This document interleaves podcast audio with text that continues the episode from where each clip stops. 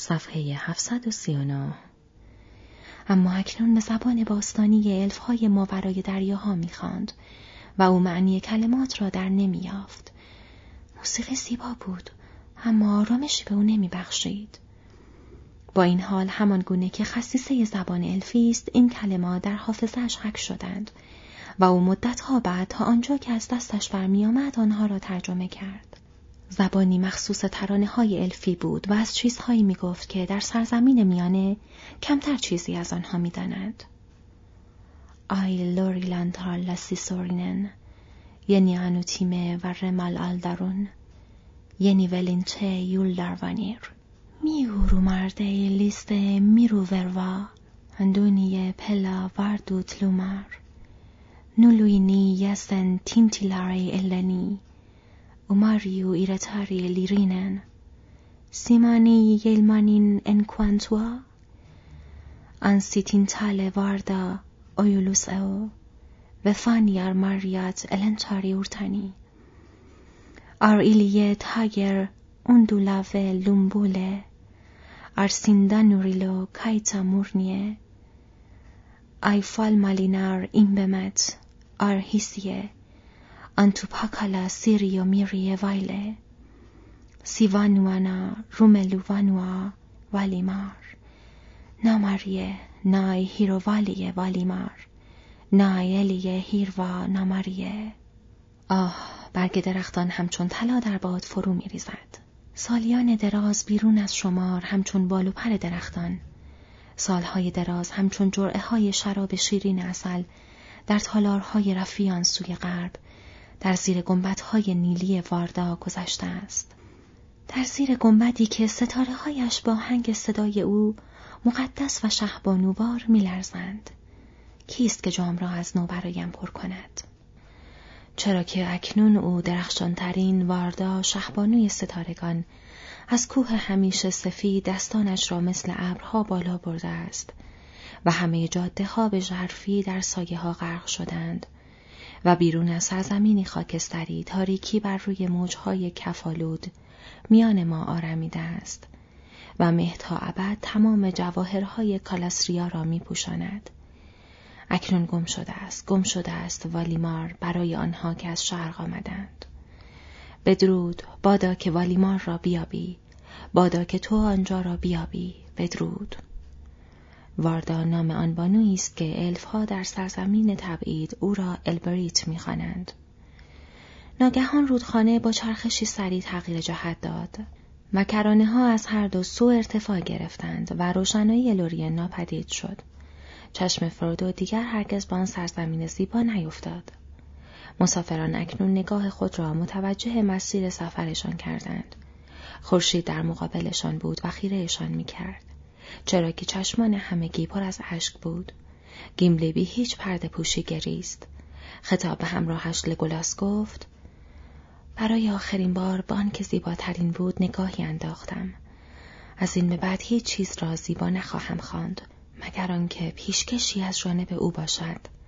دستش را روی سینه خود گذاشت. به من بگو لگولاس، چرا من به این مأموریت آمدم؟ نمیدانستم که خطر اصلی کجاست. راستش الروند گفت ما چیزهایی را که بر سر راهمان خواهیم دید نمیتوانیم پیش بینی کنیم. من از خطر شکنجه‌ای که در تاریکی انتظارمان را میکشید بیمناک نبودم و این موضوع مانع از آمدن من نشد. اما اگر از خطر روشنایی و شادمانی آگاه بودم، هیچگاه نمی آمدم. اکنون کاری ترین زخمم را در این جدایی برداشتم، حتی اگر امشب مستقیم به سوی فرمان روای تاریکی بروم. افسوس بر گیملی پسر گلوین. لگولاس گفت: نه، افسوس بر همه ما، بر همه آنها که در این روزگاران پسین پا بر سیگیتی می گذارند. زیرا اسم این روزگار چنین است: یافتن و از کف دادن. به مانند کسانی که ساحل را از قایق شناورشان در رودخانه می‌بینند. ولی من تو را نیکبخت می‌شمارم گیملی پسر گلوین، زیرا از کف دادن تو به اراده خود توست و فرصت انتخابی دیگر را داشتی ولی تو همراهانت را رها نکردی و کمترین پاداشت خاطره لوتلورین است که همیشه شفاف و بی‌خدشه در قلبت خواهد ماند و رنگ نخواهد باخت و تراوتش را از دست نخواهد داد. گیملی گفت: شاید، و من از حرفهای تو متشکرم. تردیدی ندارم که حرفهایت درست است، اما چون این تسکین خاطری مایه دلسردی است. خاطره آن چیزی نیست که دل آرزویش را می کند. فقط یک آینه است. ای کاش که مثل خلت زارم شفاف باشد. دست کم قلب گیملی دورف این را می گوید. ممکن است دیدگاه الف ها طور دیگری باشد. راستش شنیدم که خاطره برای آنها به جای آن که رویا باشد بیشتر مثل جهان واقعی است. اما در نظر دورفا اینطور نیست. ولی اجازه بده که دیگر در این باره صحبت نکنیم. قایق را نگاه کن. با این همه باروبندی خیلی در آب فرو رفته و جریان رودخانه بزرگ تند است. دوست ندارم قصه هایم را در آب سرد غرق کنم. پارویی به دست گرفت و قایقش را به دنبال قایق آراگورن که قبلا از وسط رودخانه کنار کشیده بود به سوی کرانه غربی هدایت کرد. به این ترتیب گروه راه طولانیش را در میان آبهای گسترده شتابان که پیوسته رو به سوی جنوب می بردشان پیش گرفت. درختان اوریان در طول هر دو کرانه قد برافراشته بودند و آنان هیچ چیز از سرزمین‌های پشت این درختان را نمی‌دیدند. نسیم فروکش کرده و رودخانه آرام و بی‌صدا جاری بود. هیچ صدای پرنده‌ای سکوت را نمی‌شکست. وقتی روز به انتها نزدیک شد، مه خورشید را از رمق انداخت تا آنکه در آسمان رنگ پریده مثل مرواریدی سفید و اصیل درخشید. آنگاه به زودی در غرب ناپدید شد و شفق بیدرنگ از راه رسید که شبی خاکستری رنگ و بی ستاره را از پی داشت. تا دیر وقت شب تاریک و آرام بر روی رودخانه قایق راندند و آنها را در زیر سایه‌های آویزان بیشه‌های ساحل غربی هدایت کردند. درختان عظیم همچون ارواح از کنارشان می‌گذشتند و ریشه‌های پیچ خورده تشنه‌شان را از میان مه به داخل آب فرو می‌بردند. شبی هولناک و سرد بود. فرودو نشسته بود و به صدای شلب شلب و قلقل ضعیف رودخانه در لابلای ریشه درختان و چوبهای آباورده نزدیک ساحل گوش می‌داد تا آنکه به چرت زدن افتاد و به خوابی آشفته فرو رفت. صفحه هفتصد و چهل و پنج، فصل نه، رودخانه بزرگ. فرودو را سام بیدار کرد.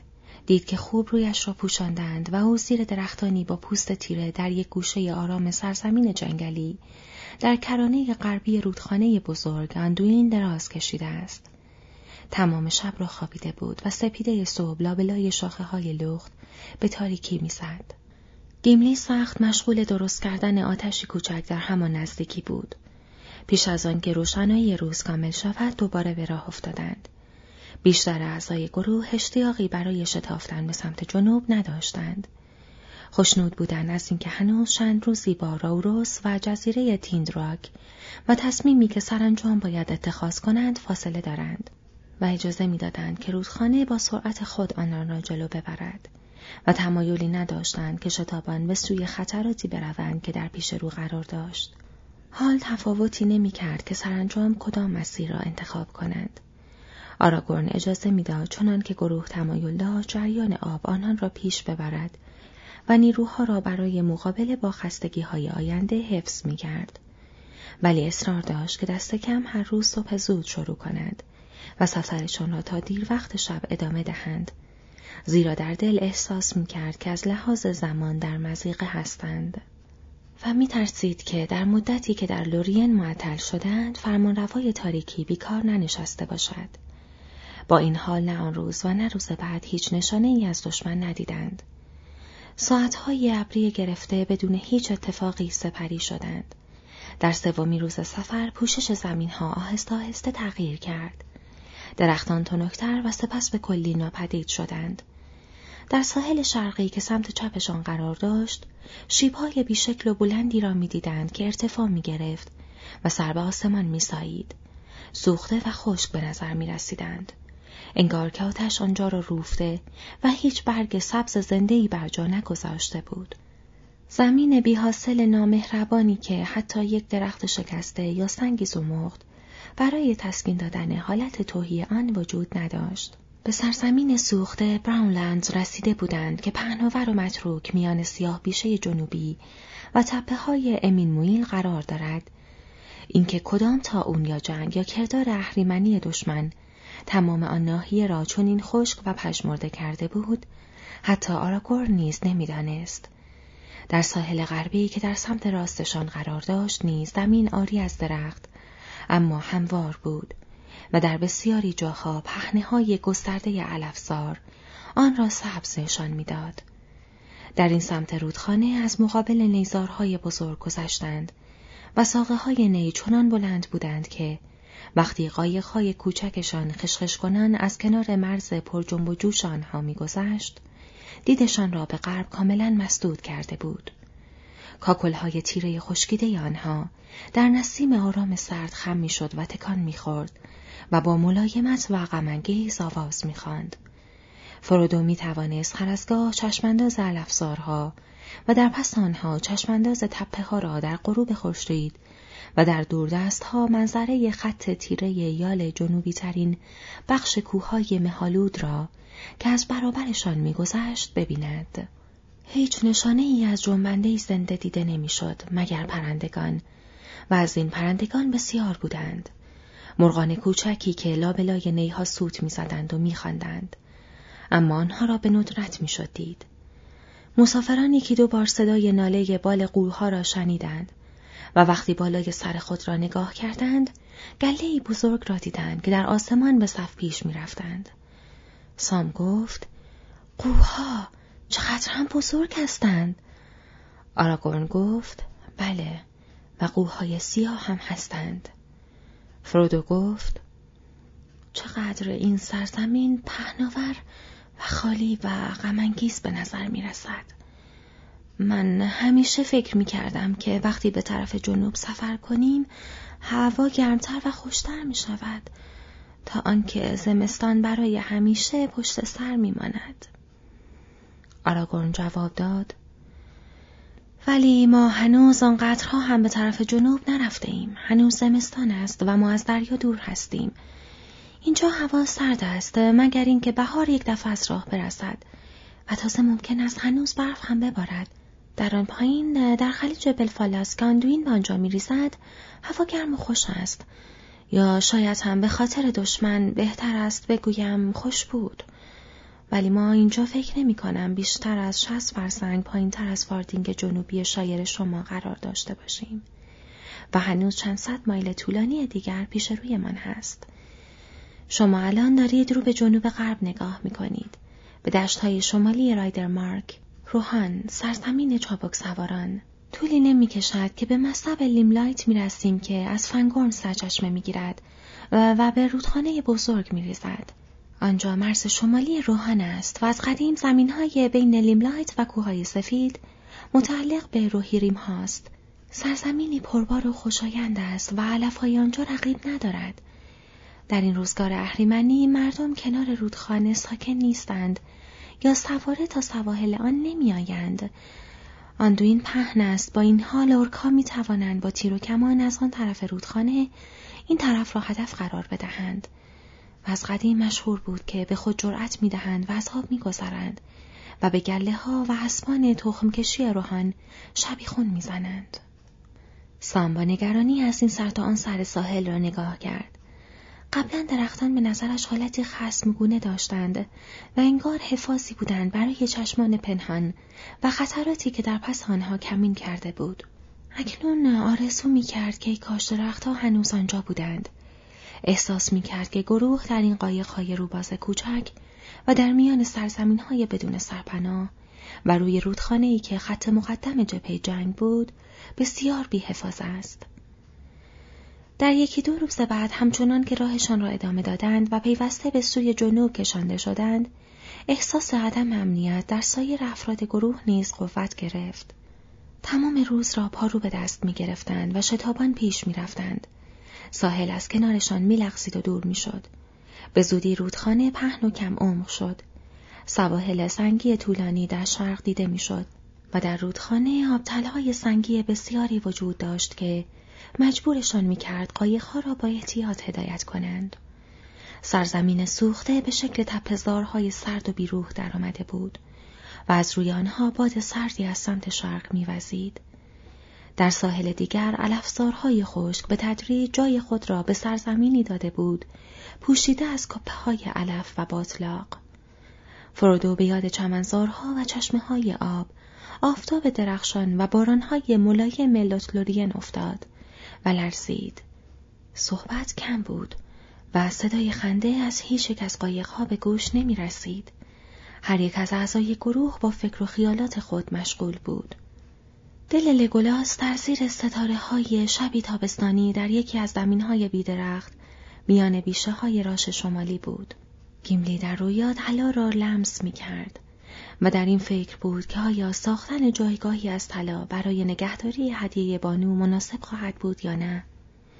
مری و پیپین در قایق میانی آشفته و نگران بودند، زیرا برومیر نشسته زیر لب با خود چیزهایی میگفت و هر از گاه ناخن‌هایش را میجوید. گویی بیقراری و تردید مثل خوره به جانش افتاده بود و گاه پارویی برمی‌داشت و قایق را از پشت سر به قایق آراگورن نزدیک می‌کرد.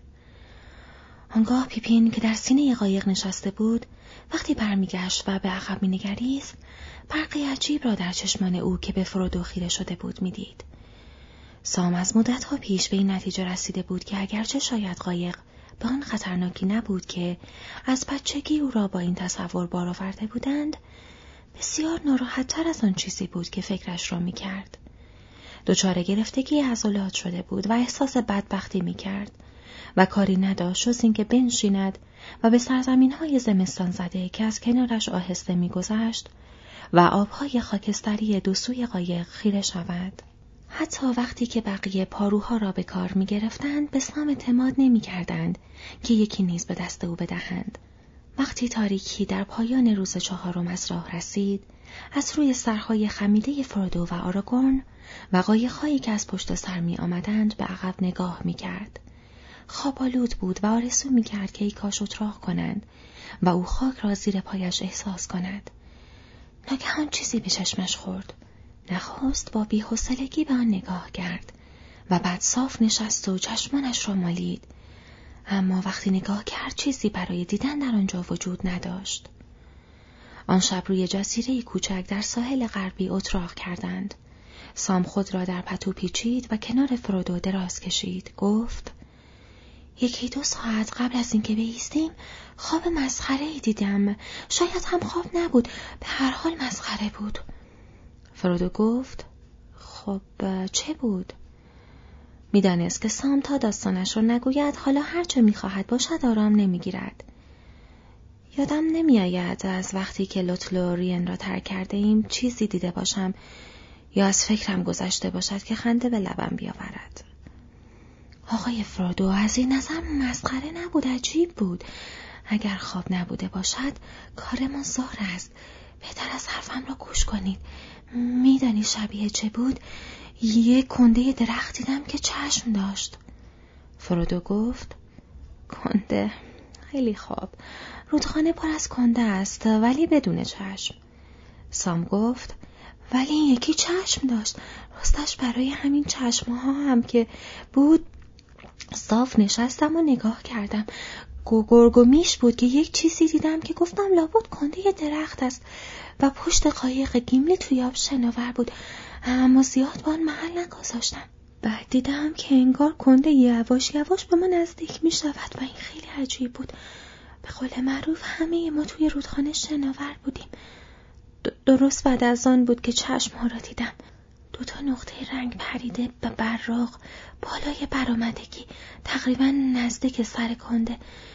به علاوه اصلا کنده نبود چون پاهای پردار داشت، تقریبا مثل پاهای اردک، فقط بزرگتر بودند و دو دائم آنها را توی آب فرو می کرد و در می آورد. همان موقع بود که صاف نشستم و چشمم را مالیدم و قصدم این بود در صورتی که خواب از سرم پریده باشد و هنوز ببینم که آنجاست فریاد بزنم، چون آن نمیدانم چه داشت با سرعت می آمد و از پشت به گیملی نزدیک می شد. حالا یا آن دوتا چراغ فهمید که حرکت کردم و به او نگاه کردم یا اینکه من به خودم آمدم، نمیدانم. وقتی دوباره نگاه کردم آنجا نبود. با این حال به قول معروف از گوشه چشمم انگار سایه یک چیزی را دیدم که خودش را توی تاریکی ساحل انداخت، ولی دیگر هیچ چشمی ندیدم. به خودم گفتم سام گمگی، دوباره داری خواب میبینی، و اون موقع حرفی نزدم. ولی از اون وقتا حالا دارم فکر میکنم و حالا زیاد مطمئن نیستم. شما راجع به این قضیه چه میگوید آقای فرادو؟ فرادو گفت میگفتم چیزی نبوده جز کنده درخت و تاریکی و چشمای خوابالود تو سام، به شرط اینکه اولین بار بود که کسی این چشما رو میدید، ولی اولین بار نیست. من اونها رو خیلی قبل در شمال دیدم، قبل از آن که به لورین برسیم. آن شب یک موجود عجیب با دو تا چشم دیدم که به طرف فلت بالا می آمد. هالویر هم دیدش و خبر الفهایی را که دنبال فوج اورکا رفتند یادت هست؟ آها یادم آمد. یک چیز دیگر هم یادم آمد.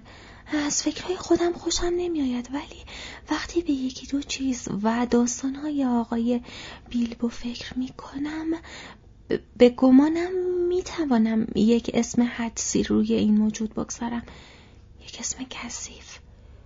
گلوم چطور است؟ فرودو گفت بله، این همان چیزی است که من مدتها ازش می ترسیدم. درست از همانی که شب را روی فلت خوابیدیم، به گمانم توی موریا کمین ما را می کشید و از آن به بعد دنبال رد ما راه افتاد، ولی امیدوار بودم که اقامت ما در لورین باعث شود که دوباره رد ما را گم کند. موجود بدبخت احتمالا خودش را توی بیشه های کنار سیلورلود قایم کرده و منتظر بوده تا راه بیافتیم. سام گفت خیلی احتمالش زیاد است. ما هم بهتر از کمی حواسمون جمع باشد، وگرنه یکی از همین شبها بیدار میشویم و میبینیم که یک جفت دست کثیف دور گردنمان حلقه شده. تازه اگر بیدار بشویم که چیزی ببینیم. میخواستم حرف رو به اینجا برسانم. لازم نیست امشب به استرایدر و دیگران زحمت بدهیم. خودم نگهبانی میدهم. من که به قول شما چیزی بیشتر از یک چمدان توی قایق نیستم. میتوانم فردا بخوابم. فرودو گفت بله، ولی یک چمدان با دو تا چشم میتوانی نگهبانی بدهی، ولی به شرط اینکه قول بدهی که نصفه های شب بیدارم کنی، تازه اگر قبل از آن اتفاقی نیفتد. در ساعات ظلمانی شب فرودو از خواب تاریک عمیقی بیدار شد و دید که سام تکانش میدهد. نجوا کنان گفت شرمنده هم که بیدارتان کردم، ولی خودتان خواسته بودید. چیزی یا راستش چیز زیادی برای گفتن ندارم. به گمانم کمی قبل صدای شلب شلب آب و صدای بو کشیدن می آمد، اما شبها کنار رودخانه از این صداهای عجیب زیاد شنیده می شود. سام دراز کشید و فرودو نشست و توی پتویش کس کرد و کوشید در برابر خواب مقاومت کند. دقیقه ها و ساعت ها آهسته سپری شد و اتفاقی نیفتاد. فرودو داشت کم کم تسلیم وسوسه می شد تا دوباره دراز بکشد که شبح تیره‌ای که به سختی قابل رویت بود شناکنان به یکی از قاهی خاک پهلو گرفته نزدیک شد. دست بلندش که به سفیدی میزد در تاریکی دیده شد که بیرون آمد و به لبه قایق چنگ انداخت. دو چشم نورانی چراغ مانند دیده شد که وقتی به داخل قایق چشم دوخته بود با نور سردی می درخشیدند. آنگاه چشمها بالا آمدند و به فرودو که روی جزیره بود خیره شدند. یکی دو متر بیشتر با هم فاصله نداشتند و فرودو خسخس نرم دم زدن او را شنید. بلافاصله روشنایی چشمها خاموش شد. صدای خسخس دیگری و آنگاه صدای شیرجه‌ای در آب به گوش رسید و موجود کنده شکل سیاهی در مسیر جریان رودخانه به میان تاریکی زد. آراگورن تکانی به خود داد و بیدار شد و برگشت و نشست. از جا جست و در حالی که به سوی فرودو می آمد نجوا کنان گفت چه شد؟ توی خواب چیزی احساس کردم. چرا شمشیرت را کشیده ای؟ فرودو گفت گلوم، یا شاید من اینطور فکر می کنم. آراگورن گفت آها، پس تو هم از حضور پاپنجه یک کوچک ما خبر داری نه؟ از موریا تا پایین نیمرودل تپ و تپ پشت سر ما آمده. از وقتی سوار قایق شدیم روی کنده دراز کشیده و دارد با دست و پا پارو می زند. سعی کردم یکی دو بار در شب بگیرمش، اما مثل روباه مکار است و مثل ماهی از دست لیز می‌خورد. امیدوار بودم سفر توی رودخانه حسابش را برسد، اما شناگر ماهری است. فردا باید سعی کنیم که سریع‌تر برویم. حالا دراز بکش. باقی شب را خودم نگهبانی می‌دهم. ای کاش دستم به این رسل برسد. شاید بتوانیم کاری کنیم که به دردمان بخورد، ولی اگر نتوانستیم باید ترتیبی بدهیم که ما را گم کند. موجود خیلی خطرناکی است. جدا از اینکه شاید خودش شبانه سر یکی از ماها را زیر آب بکند، ممکن است باعث شود دشمنانی که دور و برمان هستند رد ما را پیدا کنند. آن شب گذشت و گلوم حتی سایه خودش را نیز نشان نداد. پس از این ماجرا اعضای گروه چشم و گوششان را باز نگه داشتند، اما همچنان که سفرشان ادامه داشت اثری از گلوم دیده نشد. اگر هنوز هم داشت آنان را تعقیب می‌کرد، بسیار با احتیاط و زیرکانه کارش را انجام می‌داد. اکنون به دستور آراگورن در نوبت‌های طولانی پارو می‌زدند و ساحل به سرعت از مقابلشان می‌گذشت، اما کمتر چیزی از زمین‌ها را می‌دیدند، زیرا اغلب شبانه یا در گرگ و میش شامگاه و صبح قایق می‌راندند و روزها استراحت می‌کردند و تا آنجا که زمین‌ها اجازه می‌داد پنهانی در یک جا دراز می‌کشیدند. بدین ترتیب تا هفتمین روز بدون هیچ حادثه‌ای سپری شد. هوا هنوز ابری و گرفته بود و باد از شرق می‌وزید، اما وقتی شامگاه به شبانگاه نزدیک شد، ابرها در دوردست مغرب کنار رفتند و برکه‌هایی از روشنایی رنگ پریده، طلایی و زرد و سبز در زیر ساحل خاکستری ابرها گسترده شد. آنجا هاله سفید ماه نو به چشم می‌خورد که در دریاچه‌های دور افتاده پرتو افشانی می‌کرد. سام به آن نگاهی انداخت و ابرو در هم کشید. روز بعد زمین‌های هر دو طرف رودخانه به سرعت شروع به تغییر کرد. کرانه‌ها ارتفاع گرفتند و سنگلاخ شدند.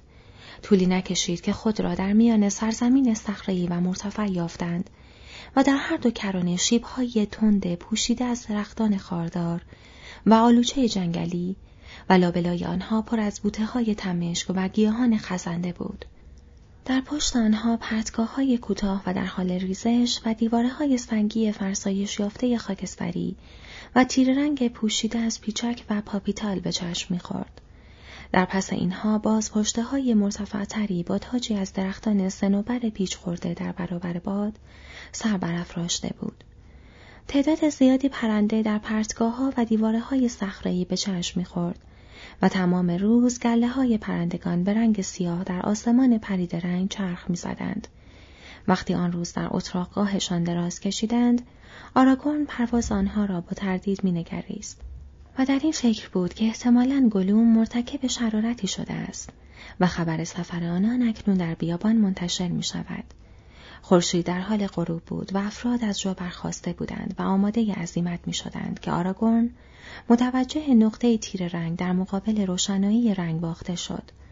پرنده‌ای بود بزرگ و در ارتفاع زیاد که در آن دورها می چرخید و گاه آرام به سوی جنوب پیش می آمد. پرسید لگولاس آن چیست؟ و به آسمان شمال اشاره کرد. آیا درست فکر می کنم که عقاب است؟ لگولاس گفت بله، عقاب است، عقاب شکاری، ولی نمیدانم این موضوع نشانه چیست. اینجا خیلی از کوهستان دور است. آراگورن گفت راه نمیافتیم تا آنکه هوا کاملا تاریک شود. هشتمین شب سفرشان از راه رسید. شبی بود ساکت و بدون باد. بادهای ابرزای شرق گذشته بود. هلال نازک ماه به زودی از پس غروب رنگ پریده رخت بربسته بود، اما آسمان بالای سرشان صاف بود و اگرچه در دوردست جنوب توده بزرگ ابرها هنوز به طرزی مبهم می‌درخشید، در غرب ستاره‌ها شادمانه نورافشانی می‌کردند. آراگورن گفت راه بیافتید، یک شب دیگر راه در پیش داریم. به جاهایی از رودخانه رسیدیم که من خوب نمی‌شناسم، چون قبلا هیچ وقت از مسیر آب در این مناطق سفر نکردم، یعنی از اینجا تا تندآب‌های سارنگبیر. اما اگر حسابم درست باشد هنوز چند مایلی تا آنجا راه داریم. حتی قبل از آن که به آنجا برسیم جاهای خطرناک دیگری هم هست. صخره‌ها و جزیره‌های سنگی داخل رودخانه. باید چشمانمان را باز نگه داریم و سعی نکنیم که تند پارو بزنیم. وظیفه مراقبت را در قایق پیش رو بر عهده سام گذاشتند. به جلو خم شده و به تاریکی چشم دوخته بود.